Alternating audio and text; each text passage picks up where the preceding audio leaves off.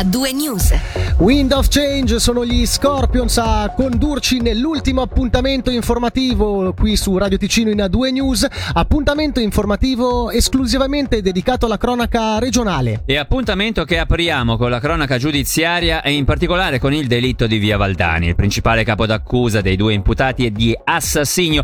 Padre e figlio sono infatti accusati di aver aggredito e ucciso l'amministratore che li aveva sfrattati. Dopo più di cinque anni il caso dovrebbe approdare in aula, è stato infatti firmato un nuovo atto d'accusa da parte della procuratrice pubblica Marisa Alfie. A darne notizia la RSI, il processo era atteso per lo scorso marzo, ma per via della mancanza del nulla osta italiano all'estradizione del padre, accusato anche di reati finanziari e la richiesta di eseguire nuovi approfondimenti, l'incarto era stato rispedito al Ministero Pubblico. Proseguiamo la pagina sulla cronaca giudiziaria per parlare di un caso che risale al 2018. Un automobilista aveva fatto ricorso al Tribunale federale per una pena di 20 aliquote giornaliere, una multa di 500 franchi e altri 3.000 di spese giudiziarie per grave infrazione alle norme della circolazione. Ricorso respinto dalla massima istanza. Era stato beccato da un radar mentre imboccava a 135 km orari la galleria del Dosso di Taverne, un tratto che impone il limite di 100 km all'ora. Per giustificarsi, l'uomo ha spiegato di aver agito in stato di necessità.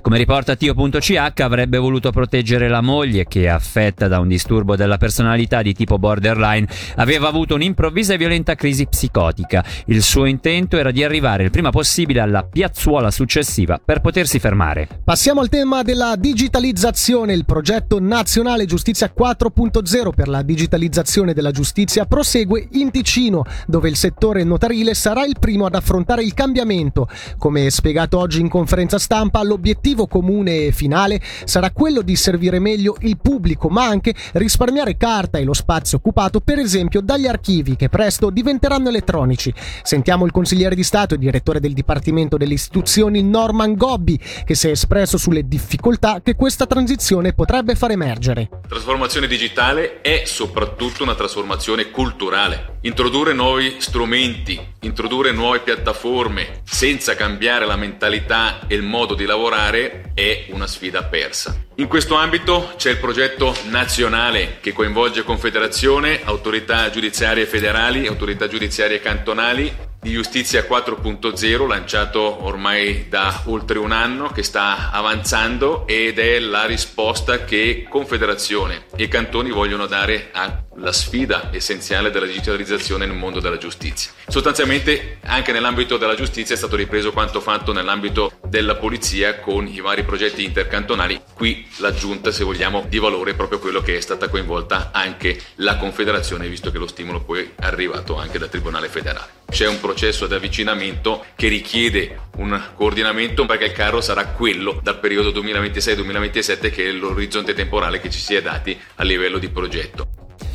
Buone notizie per i luganesi. Il sacco rosso infatti costerà meno. La conferma arriva direttamente dall'albo comunale dove è stata pubblicata la nuova ordinanza municipale che regola il costo dei sacchi dei rifiuti. In sostanza, con il nuovo anno il sacco da 35 litri non costerà più un franco e 10 ma 90 centesimi, quello da 17 litri passerà da 55 a 45 centesimi e quello da 60 litri da un franco e 90 a un franco e 55. Il tariffario previsto dalla nuova ordinanza per il sacco rosso rosso entrerà in vigore il 1 gennaio 2022. Voltiamo pagina e passiamo a un tema molto sensibile. Pro Juventute infatti ha pubblicato oggi il suo secondo rapporto coronavirus e un primo bilancio del 2021 facendo emergere dati preoccupanti. Ogni giorno in Svizzera sette giovani si rivolgono al numero 147 per parlare di suicidio, cifre in crescita del 40% rispetto ai dati già alti degli anni scorsi.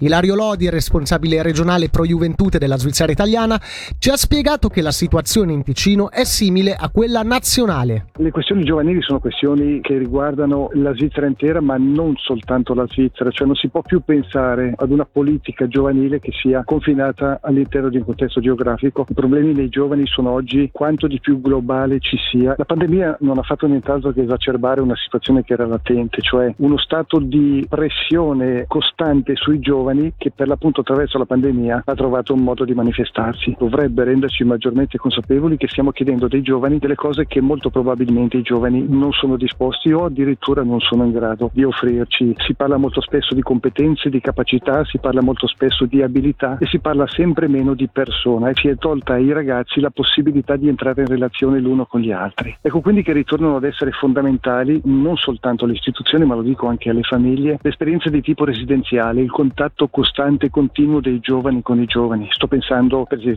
alle colonie estive di vacanza, sto pensando a un tema che è sul tavolo dei municipi oggi che è quello delle vacanze verdi delle vacanze bianche.